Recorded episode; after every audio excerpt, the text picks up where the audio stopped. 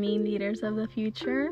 Welcome to discussing Cuban Revolution 101 with your girl, Kitty Girl Pam. Today, we will get into the events leading up to the Cuban Revolution. That way, you have everything you need to know of when, where, why, and how it happened in a short matter of time. Let's begin with what we know the definition to, but how it connects to Cuba. Now, revolution is known to be change of power by revolting for change within their community and they stand for improvement.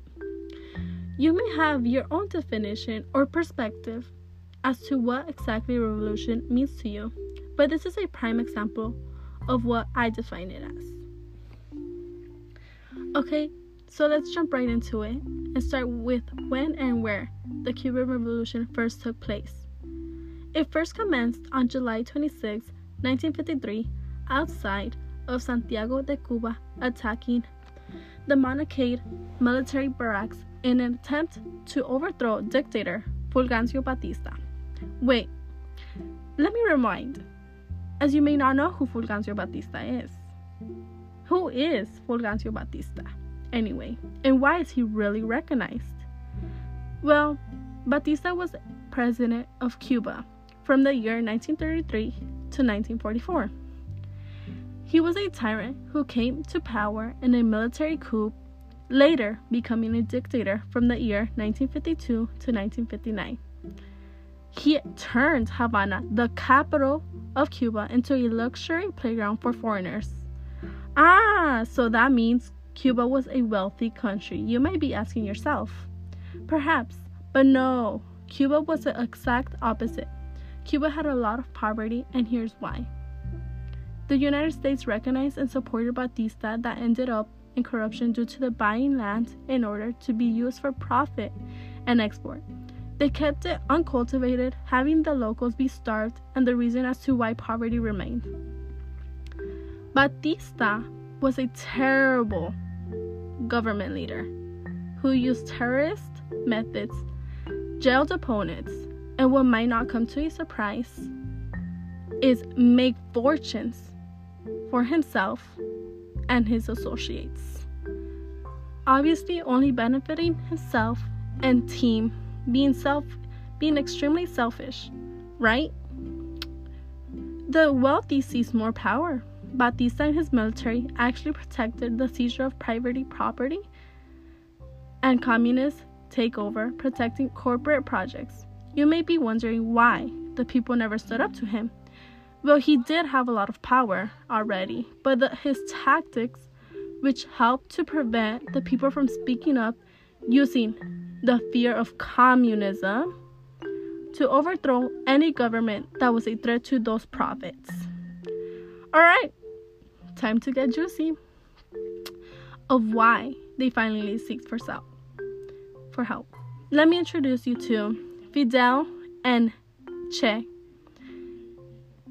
They were the main revolutionary leaders that will that were well recognized, who organized a group called 26th of July Movement, who were also fellow members of Partido Ortodoxo. They came together to end the social inequality poverty, and oppression.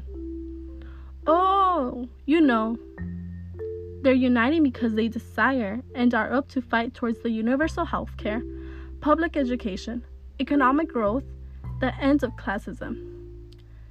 Was revolution the only solution to help these civilians? Well, the answer is simply yes.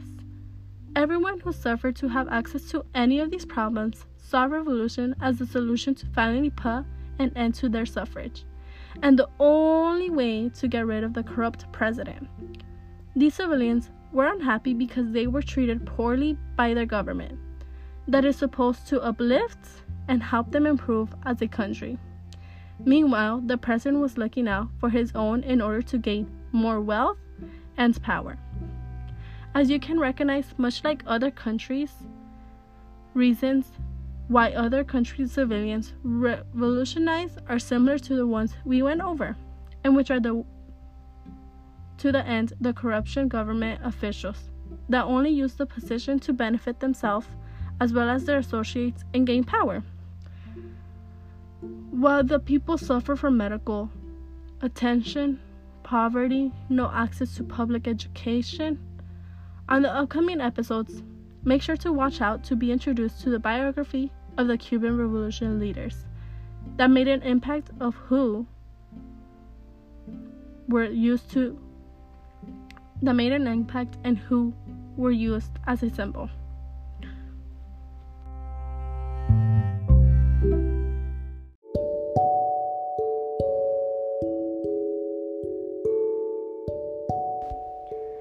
Good afternoon, leaders of the future, and welcome back to Discussing Cuban Revolution 101 with your one and only Kitty Girl Pam. Last episode, we discussed of when the revolution began and who they tried to overthrow. Now, this episode, we will get into a spicy, more perspective of who led the revolution and how they managed to be successful. Let's get into more detail as to how exactly the revolution began to be organized. After the attack on July 26, 1953, an attempt to overthrow Batista failed, even after having the support of 150 supporters. Fidel Castro, the leader of the Cuban Revolution, was captured alongside his brother Raul. Uh oh, but wait, even though he was in prison, Castro continued to coordinate activities. After two years of being in prison under an amnesty ideal with the Batista government, they were released, in which they traveled to Mexico in order to continue the planning of their revolution. This is when Castro and other exiles, including El Che, met together. El Che, also known as Ernesto Che Guevara, was a young medical student from Argentina who became a, a revolutionary icon and symbol, which became extremely famous after his picture was taken by a photographer. He was a symbol of hope for the civilians and innovation. He believed that Latin America's poor could be rectified only through violent revolution, aka rebellion.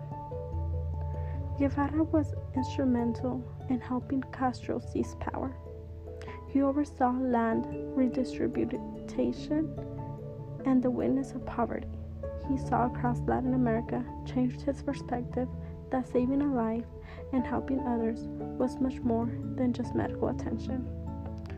That is why he wanted to fight towards revolution, since the ones who were being affected were the low income farm workers, civilians that worked in order to live while being constantly mistreated and exploited by the corruption going on. Even though Guevara came from a wealthy background, that did not stop him from wanting to help. Now, to move on and add the spice, on December 2nd, 1956, Castro returned to Cuba aboard the boat Granma near the eastern city of Manzano with cache of weapons ready to attack. But unfortunately, Batista's military forces killed and captured once again most of the attackers except, you guessed it, Castro, Raul, and Guevara, alongside others. They were able to escape into the Sierra Maestra mountain range that is alongside the southern eastern coast. This is when this is when, over the years, Castro Force waged a guerrilla war against the Batista government, which led to organizing the resistance groups all over Cuba, in small towns and cities, that later were, would contribute to Castro's massive dissertation that helped Batista's government to finally collapse occurring the beginning of 1953, causing Batista to flee the Dominican Republic. And Castro successfully alongside the guerrilla campaign to take over Cuba, which concluded in acts of warfare. Ah, now, we went over how they were able to be successful, even if it did take a lot of attempts. Because as you can see, Batista did have a lot of military power that helped him be aware of the attacks planned by Fidel and his guerrilla army. Now that they are in charge, how do you think they will manage to help the civilians? Do you think they will also be corrupt? Maybe prevent them from freedom? Well, hmm. Catch us later for the upcoming episode of and Resolution. Thank you so much for listening and stay tuned, future leaders.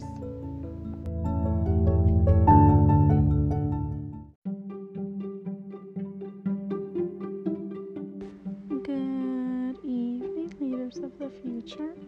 Welcome back to discussing Cuban Revolution 101. You are here again with your host, Kitty Girl Pam. I hope your day has been splendid. Now, let's take a recap on last week's episode, in which we introduced you to your activist leader, Che Guevara, along with his fellow friend, Fidel Castro and his brother Raul. We went into detail how they were able to organize and overthrow the corrupt government of Bautista. Prior to the revolution, the Cuban government is a republic with President Bautista, in which we mentioned already that he is a selfish, corrupt leader that benefits from his, the wealth and leadership position given his power. Meanwhile, having the support from the United States. The military forces fought off the rebels and killed or imprisoned those who supported the revolution as their way and response to call for change, since they were against helping their civilians in order to continue to grow more powerful and continue to hold that over the people as a tactic to keep them from protesting. The leaders have had enough and waited for years as well as lots of effort to plan and to be successful.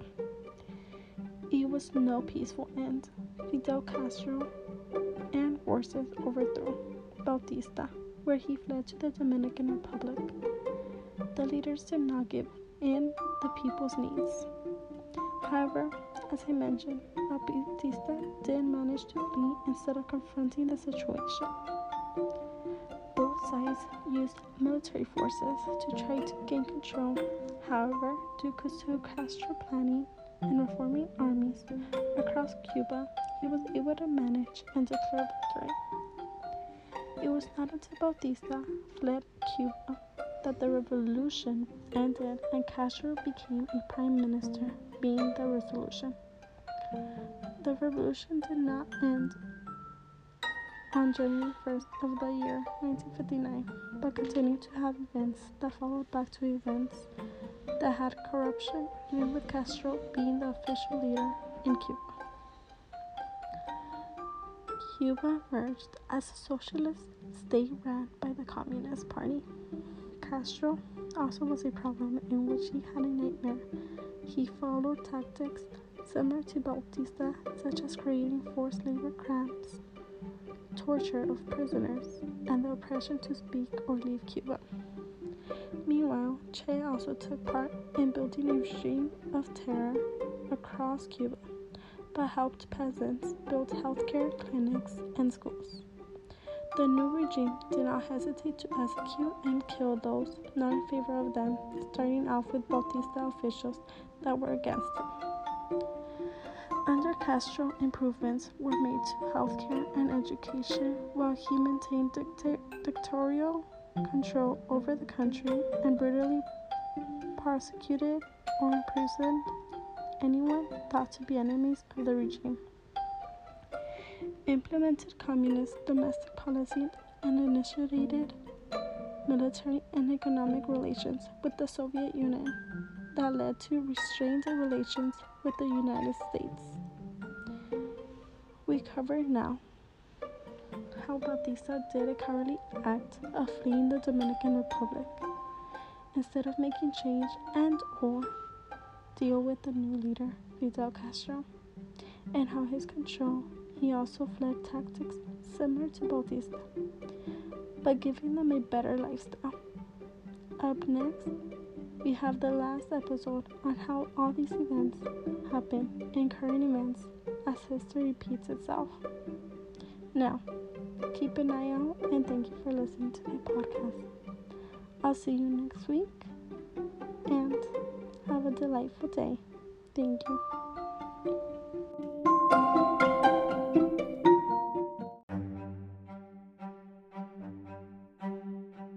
Good morning, leaders of the future.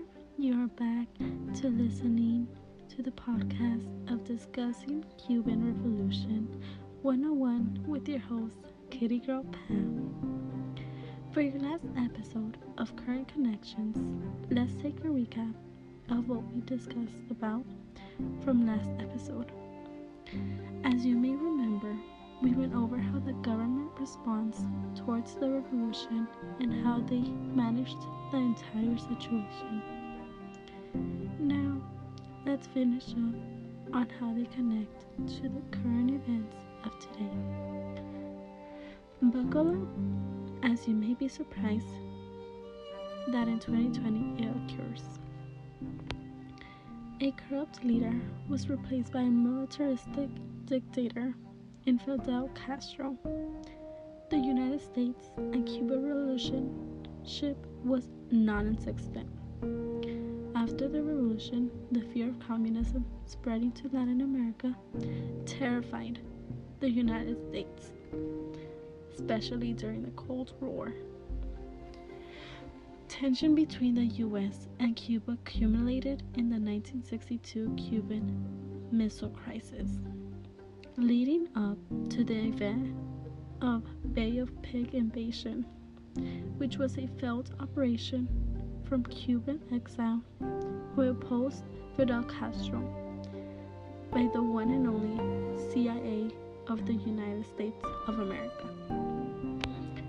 The world saw some revolution to combat corrupt leaders. Guerrilla warfare tactics were seen in Latin America to combat social inequalities and oppression as they continued to face similar events that occurred, inspiring many activists to protest against their own government that failed them due to the system that was broken and was being in place. Although, after the revolution, there were many advances in healthcare and education, in the long run, they sacrificed economic efficiency and growth, which also did not help the United States embargo against Cuba. Most recently, we saw social outbreaks against oppression and inequality in Chile. Fighting for the new constitution, history always has a way of repeating itself, and you can apply the resolutions and outcomes of the, of the Cuban Revolution to the present day. The current state of Cuba is an economic disaster, and once again, the Cuban people are living in oppression. The events are happening again as it leads back to corruption. Corruption, it continues to be back and back in history. We need to start making change and encouraging leaders. But the dismantling of an injustice system is extremely hard to disrupt when the whole government takes part. Here in America, it's seen. We have an injustice government that is in favor of white supremacy, although they will never say it but with their actions, it's proven. However, we discuss how history will continue to repeat itself unless we have a leader that is not corrupt and looking to benefit themselves. Now, you have learned that there will continue to be a corrupt government all over the states unless people take action. People will always have the right to protest against their government. People need to stand up to what they believe in, even if it's scary. But the dismantling of injustices needs to happen because the people don't need to suffer. I hope you keep this information for future references that you can make connections to to help with change. Now, I thank you for listening to the podcast series Discovering Discovering Cuban Revolution 101 with Kitty Girl Pam. Let's keep updated and I'll see you again. Thank you.